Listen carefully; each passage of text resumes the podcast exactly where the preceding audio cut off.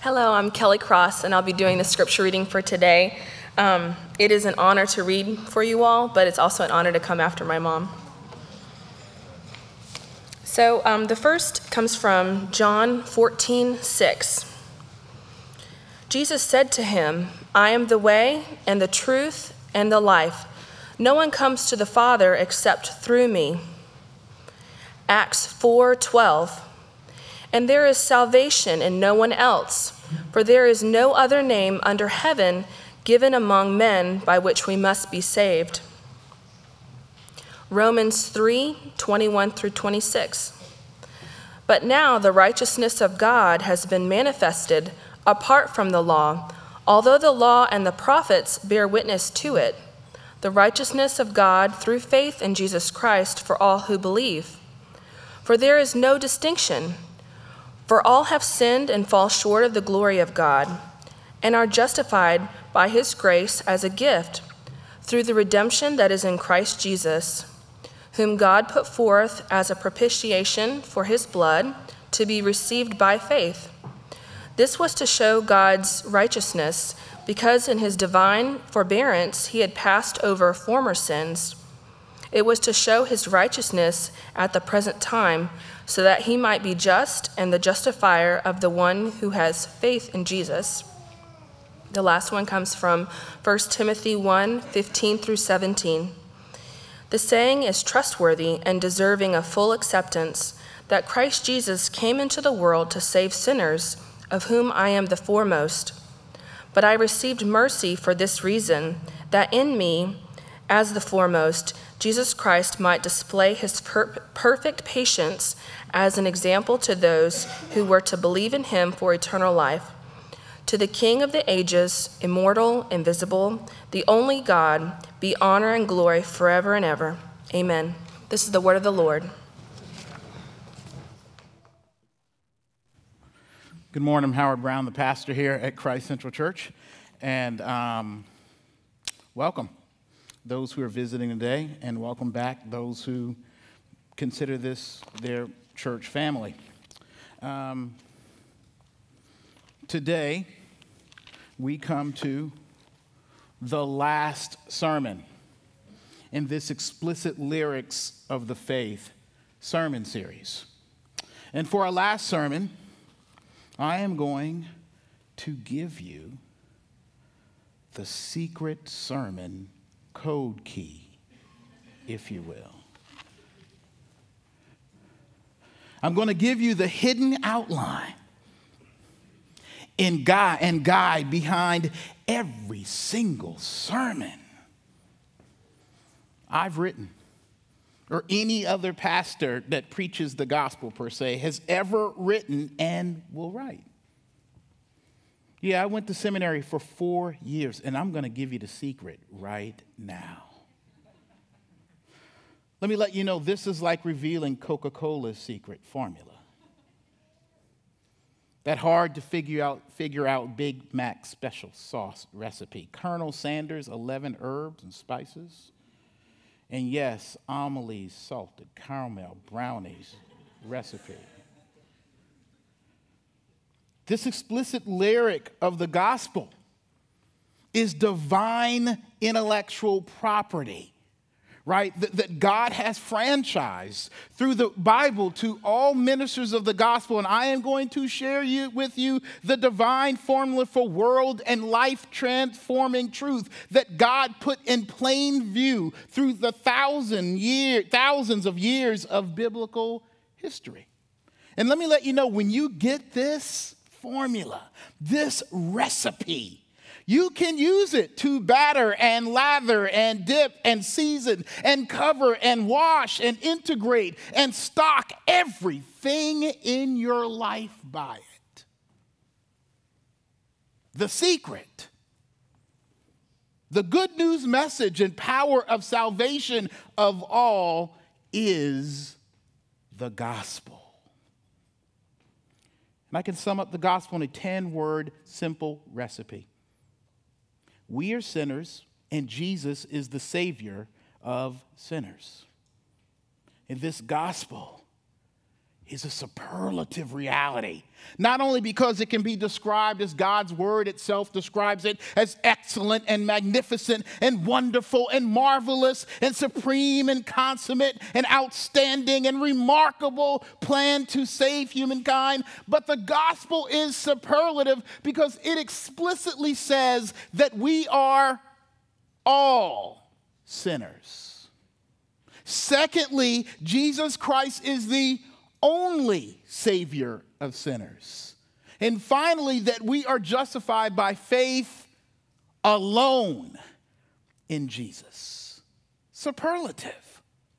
All sinners, only one Savior, and faith alone. The gospel is superlative.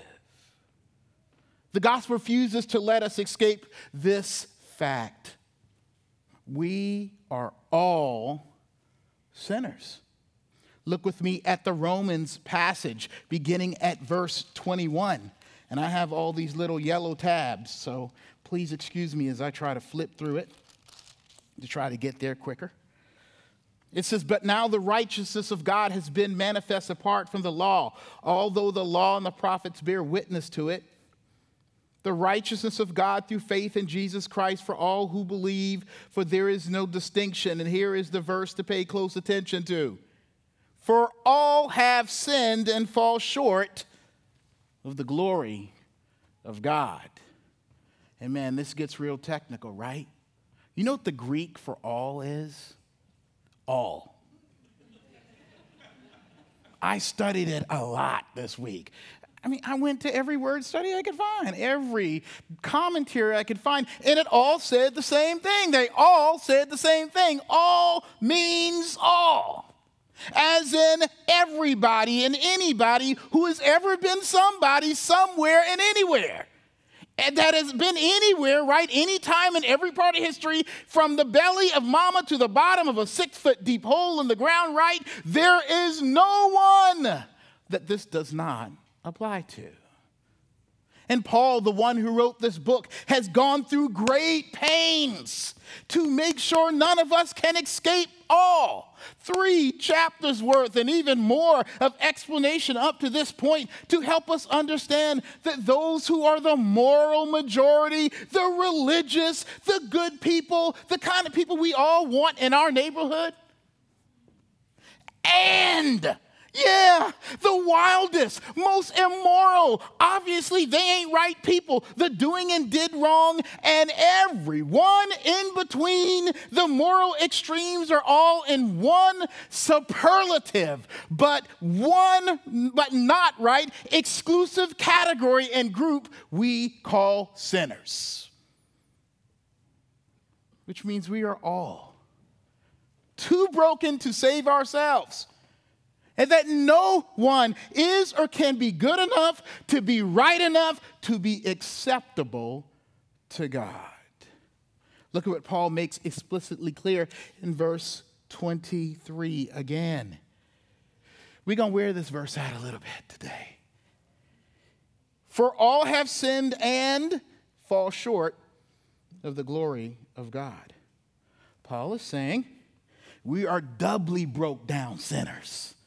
You know, you can kind of make it on a little fracture, but this is a compound fracture. This is a doubly broke down sinner. When he says sin, the word means first miss the mark, to break God's law. And then when it says here that we fall short, it means late, short, slack not enough. It is saying that as far as being good enough for God's holy requirements, that we all have run a race and fallen down before the finish line maybe even at mile 25.9999 of a 26 mile marathon of life, or that we stopped trying before it all started. But in God's superlative gospel measurement, unless you hit the mark, that mark is a bullseye right in the middle. No, no horseshoe gospel here. No, maybe, maybe we got a little close. How did Willy Wonka say it at the end? You know, the old Willy Wonka.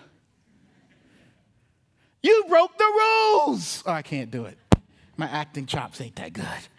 Gene Wilder said it's the best, right? You broke the rules. You stole fizzy lifting drinks, right?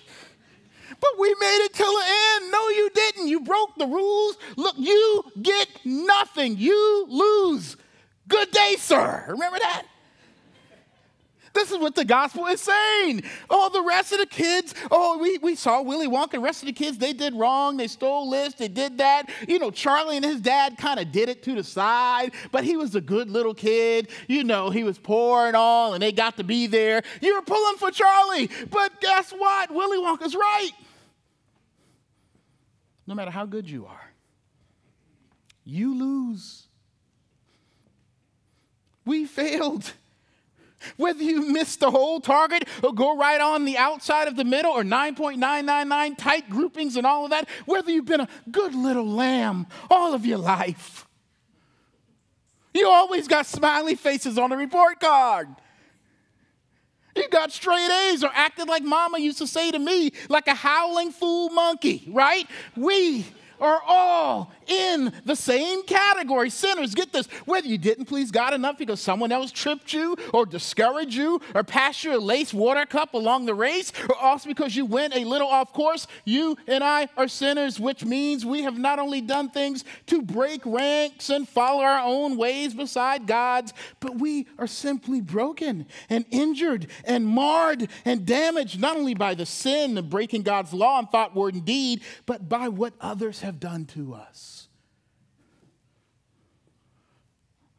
We don't go into a store to buy something precious. And, and they say, oh, well, a little kid broke that. Just take it anyway. We're like, we don't care about the sorry little moral story. Just, just take this sandwich. You know, a kid just threw up on it or something. Uh, Wait, I went too far. It was just a little kid mistake. Just pay for it we'd be like, Are you crazy? We have all kind of reasons why we aren't good or good enough. But it all falls in the same category.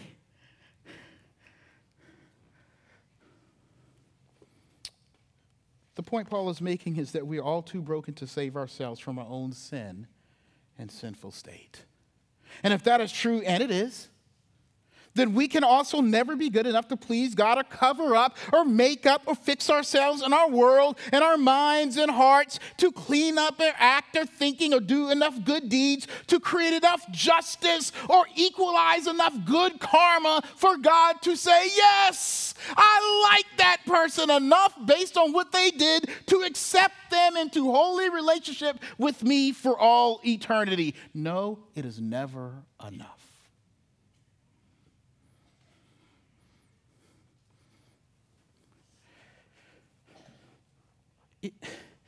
I like good people. I think in this room most of y'all are good. But God is not impressed.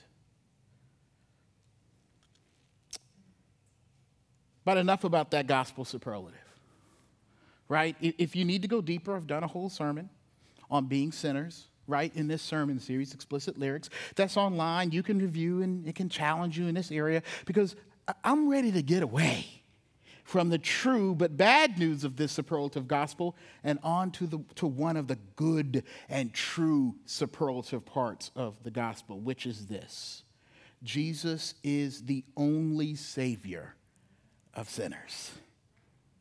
The gospel superlative not only in its inclusivity, in that we are all sinners, but superlative in its exclusivity, right? Because what this means is that everyone, all sinners, can be saved by one Savior. And that is awesome news because there is no confusion on how this person or that person can be saved. That maybe they have it right or their deity is the one or that this one was really some human created thing. No, the Bible is saying good news for all the sinners on the earth. There really exists a Savior for all of us. And that one Savior for the whole world, that one name for salvation for the whole world is Jesus Christ. Look at how the Bible says it. Look at our John passage where the disciples are, they are, um, uh, asking Jesus, right? How can we follow you to this place, this, this state you call eternal life, Lord? How can we have heaven and right standing and grace before God? And Jesus answers them in verse 6. Jesus said to him, I am the way and the truth and the life. No one comes to the Father except through me. Man, that seems pretty clear. No one comes to the Father except through him.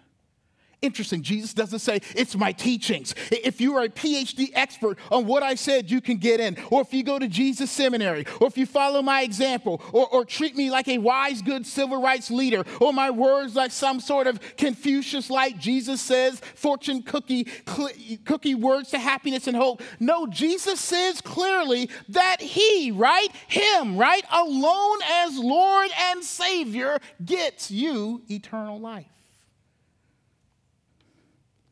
These apostles are saying, now that Jesus has bodily left, there are lots, right, uh, uh, of, of, of ideas about how people escape the brokenness and sin of this world and all of its bad things. There are lots of conjecture and all sorts of religions and all sorts of people and traditions. But here is the truth about the church a superlative of the gospel, of the Bible's whole message that Christ alone saves. Look with me at the Acts passage, um, and, and here are the apostles talking, and, and people are wondering, what is this Christianity going to be about now that Jesus has left the earth, now that you're left here? What, what should we expect? Verse 12 in chapter 4 of Acts. And they said it. And there is salvation and no one else. Now, hear this. For there is no other name under heaven given among men by which we must be saved. How exclusive is Christianity?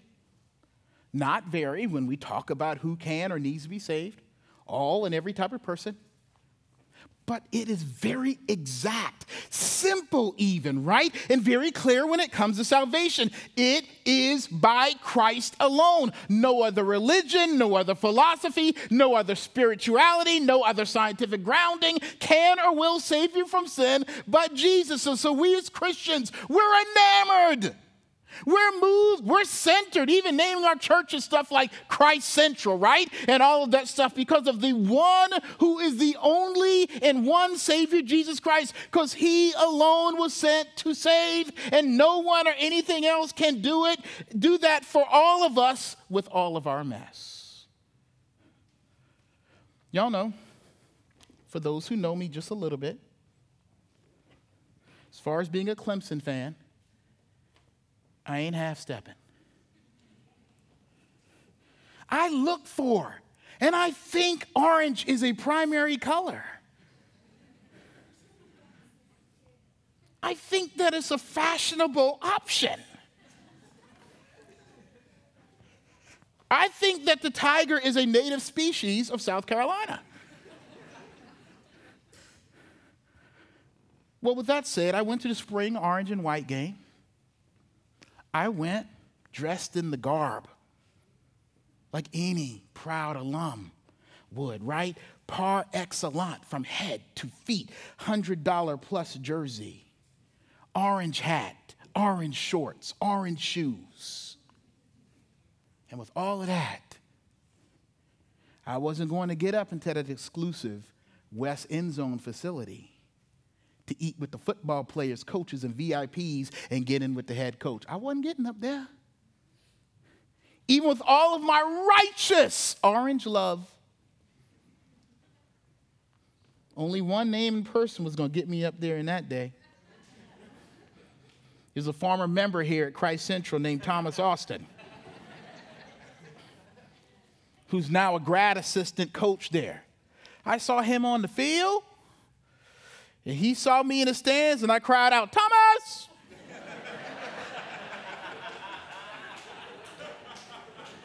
I was texting too. He was texting me back and I'm trying to find him. And, we, and I, and look, guys, I was so excited. He was like, come on, man, come on, we're gonna go. I jumped over, you know, you saw how all the people jump over the wall? I'm 43. I jumped and I fell. I hopped up quick though, so if you look for two seconds, you wouldn't be able to tell if I fell. My boys were like, Dad, please don't tell us you fell, please. yes, Daddy fell. And when we connected, he was the only one who'd get me in. Not my nice jersey, not my love for Clemson, not my religious fandom all these years. It came down to one servant coach, Thomas. And I don't care who you are, or how much you know, or how much you act like a religious person. There is but one person, a name, to get you where God would have you Jesus Christ. And so you might be asking yourself, Pastor Brown, based on the sermon series last week on hell, and even the one before that on broken sexuality and the brokenness of our sexuality, you believe. And the Bible is teaching that there is no escaping eternal punishment after this life and no ultimate healing and hope for our different degrees of brokenness, like the sexual brokenness stuff outside of Jesus. No, I don't believe there's any other hope for you outside of Christ. Because the Bible says there is no other name. And by no other being or person, no amount of counseling you can go to, but Jesus as our Savior and Lord, you can be redeemed from all the stuff you are dealing with. It just is by one person. Jesus for everything and everybody, all the time, and in every situation to save us from the good and the bad that would stop us from getting favor and fatherhood and right relationship with God. Because Jesus is the only Savior of sinners, we are justified, that saved by faith alone. Look back at, the, look back at our Roman passage real quick. Um, most of you just using the paper. I'm flipping there. Let's read it again. But now the righteousness of God has been manifested apart from the law, although the law and the prophets bear witness to it. The righteousness of God through faith in Jesus Christ for all who believe. For there is no distinction, for all have sinned and fall short of the glory of God and are justified by his grace as a gift through the redemption that is in Christ Jesus, whom God put forth as a propitiation uh, by his blood to, receive, to be received by faith. This was to show God's righteousness because in his divine forbearance he had passed over former sins. It was to show his righteousness at the present time so that he might be just and the justifier of the one who has faith in Jesus. So, according to the Bible, we are all in the same bind. And all have been given the same way to salvation. As sinners, we can and are saved by Christ alone. But we are guilty, people, before God in a way that Jesus alone must take care of according to these scriptures. We are guilty of sin, and we have not done enough good works and not done enough works good enough to please God. It has never been enough. Hear me now. It has never been enough to be clean and clear of your sins. Don't misunderstand the gospel. Well, I've never sinned. Great. How many good things have you done? And of those good things have you, that you've done, have you done them with the right heart? And have you done enough good things? Did you pass somebody by this morning who needed something? Did you forget to tell your wife this morning you love her? Did you forget to? I mean, the Bible is saying it is not enough to take a bath. You got to put some clothes on too, right? Think how crazy that is. Would be if we just came to church naked we would be like, What's wrong with you? You are out of your mind. But I'm clean.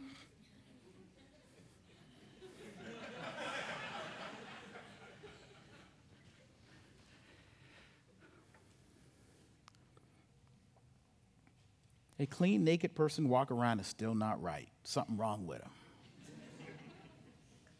So Romans is saying that Jesus came to be the fancy word in verse 25, the propitiation for us, as the only one who could save us from the sin condemnation. And propitiation means appeasing, a payment, satisfied, a taking care of the debt, but the debt is double. Jesus, as as the only Savior, just didn't take our sins away and clean us, right? And being, and being condemned in our place for our sins, but He lived a perfect life and let His perfect record clothe us to count uh, as ours. When we are justified or saved, we are declared righteous. We are united to Jesus, and His righteousness covers us. This is the trading places right? This is the prince and the pauper kind of thing. As the prince of salvation, he took on our pauper, right? And, and, he looked and he looked like and became a twin of the sinful us, and God took out his wrath on him, and then he dressed those who believe in him in royal clothing. That justified, that propitiated, if that's a word, the sin problem. It fixed things. Now, here's the hard and scandalous part of the gospel justification, the process and work by which Jesus provides salvation along for, for, sinners like you and me, is completely and completely the work and free gift of God to sinners. It is he in verse 26. Romans said, who justifies and is the justifier. It means this it is not your works or your good behavior or you being a sinner that Jesus could handle. Or because you promised to change your life, you have no idea how I keep hearing the same thing. Want to come to Christ today? Nah, man, you know, I got to get my life straight first. What? No one gets a gift at Christmas and says, I can't accept that gift. I got to get my life straight first. It's a gift. It's a gift of salvation. Let me just go ahead and say it. You can't promise God enough for Him to save you. Well, you know, if I'm going to take that step, you know, I got to make sure these things are in order. What? As if those things in being in order are the thing that's going to hold you in faith with God anyway. Those things don't do it. Faith is something we, I mean, justification is something we receive freely from God. A promise is a work promising God that you're going to do better now. Okay, breaking all your albums up, man, when I was in college. I was already saved, but I wasn't really saved. I was saved, but I got to be super saved. Man, I tore up all my good albums. We were like, thank you, God. It wasn't even a sanctifying thing, you know? It was just sort of like, God really loves us now, not I really want to do this out of love for God and th- gratitude for what He's done. It was more like we trying to prove to ourselves and prove to God that we're worth being His. It don't work like that, and we could have saved a lot of money.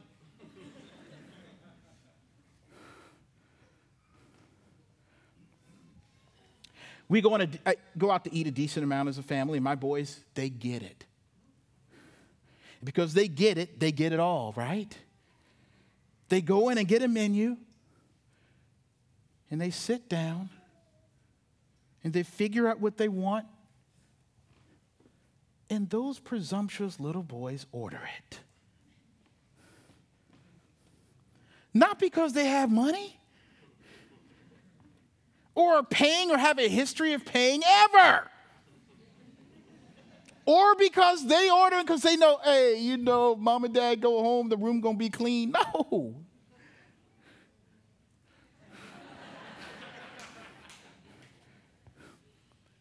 Those boys have faith.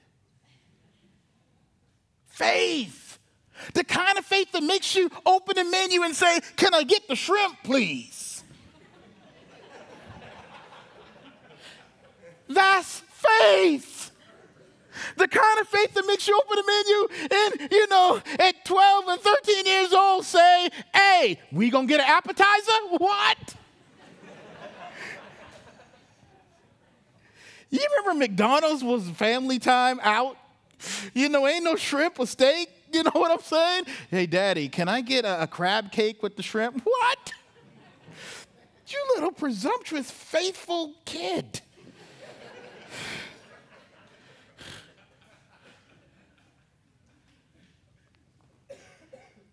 They have faith that I am paying and have paid it all. God wants you, me, and all sinners to come to Jesus alone with confidence that they can be saved and washed and declared righteous with the freedom to act and walk in this world as if everything God has for his children is theirs because Jesus has paid it all.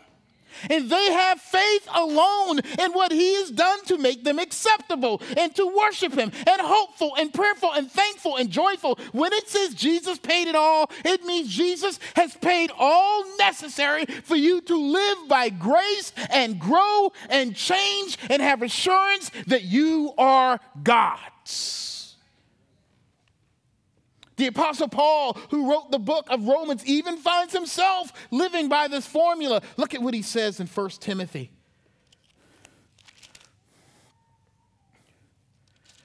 He says this.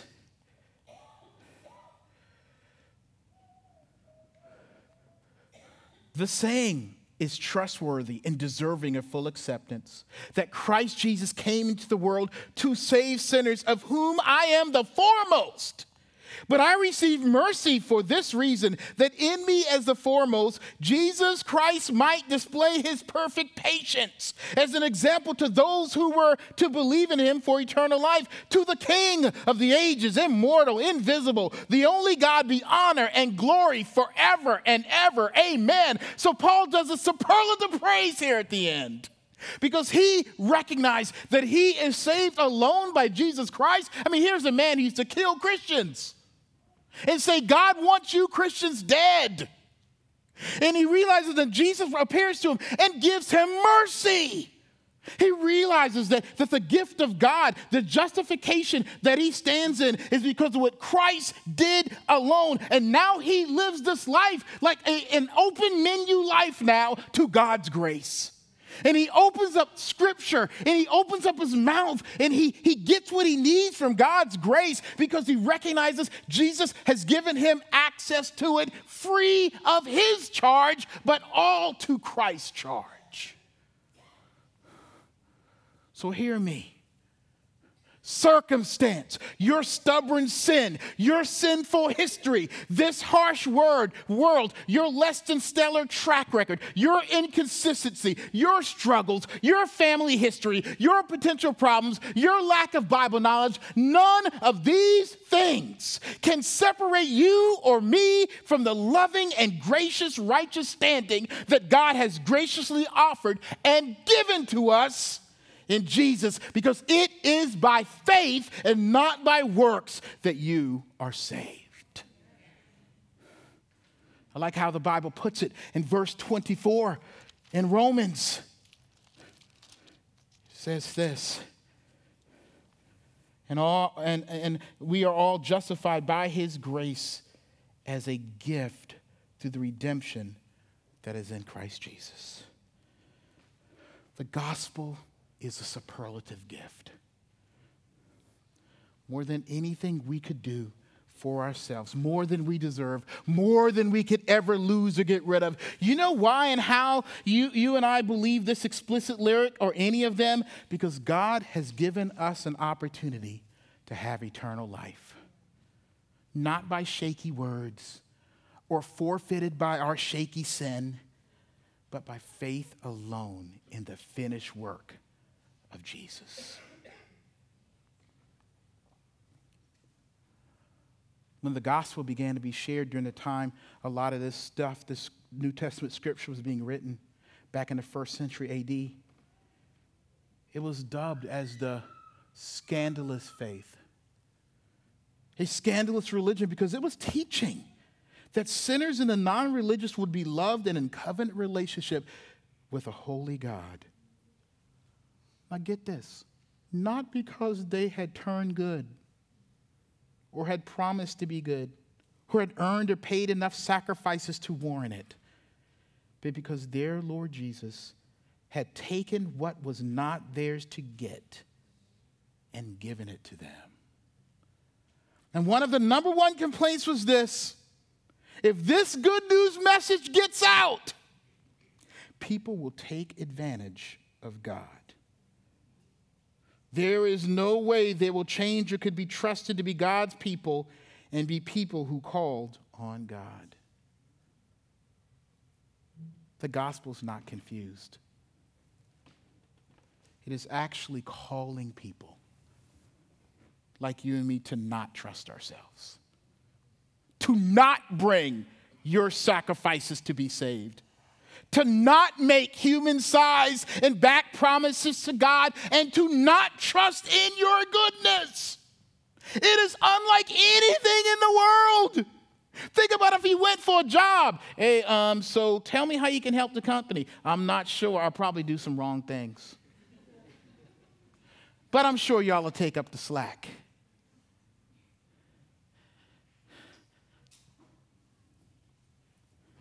It is calling us to simply trust that we are sinners and Jesus is the only Savior of sinners, and that it is by faith alone that we are saved. What's the 10th anniversary of Katrina? Some of the images or something else. You know, I noticed when I was looking at some of the stuff that the lifelines were never enough just throwing out a float to somebody in most instances was never enough. Someone had to drop down and grab and get, and in their rescuer strength, save people who couldn't even hold on to and for their own lives. Jesus dropped down in our world. And in doing so, he suffered our sins in order to embrace and grab us and hold on to us and rescue us and save us. And we call Jesus Lord. And we worship him as a superlative in this superlative gospel. It is Jesus, the Savior of us, who is excellent and magnificent and wonderful and marvelous and supreme and outstanding and preeminent. The gospel is superlative. Let us pray. Heavenly Father, this simple, very scandalous message holds this whole thing together.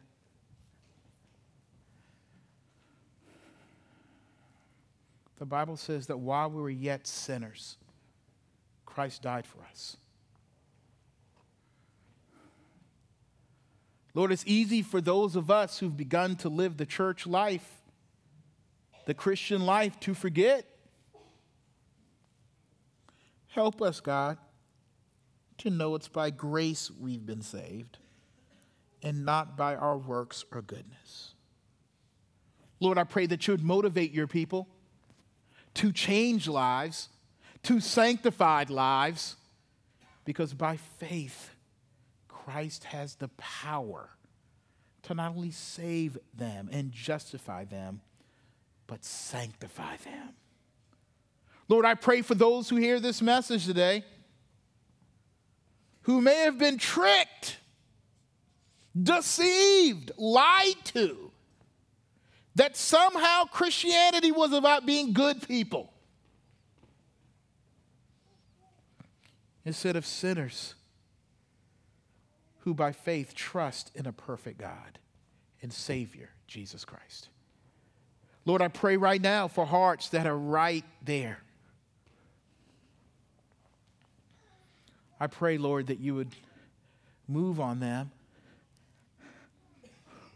to accept you as Lord and Savior. Lord, we thank you that this is the truth. We praise you for this message of grace, the gospel. In Jesus' name, amen.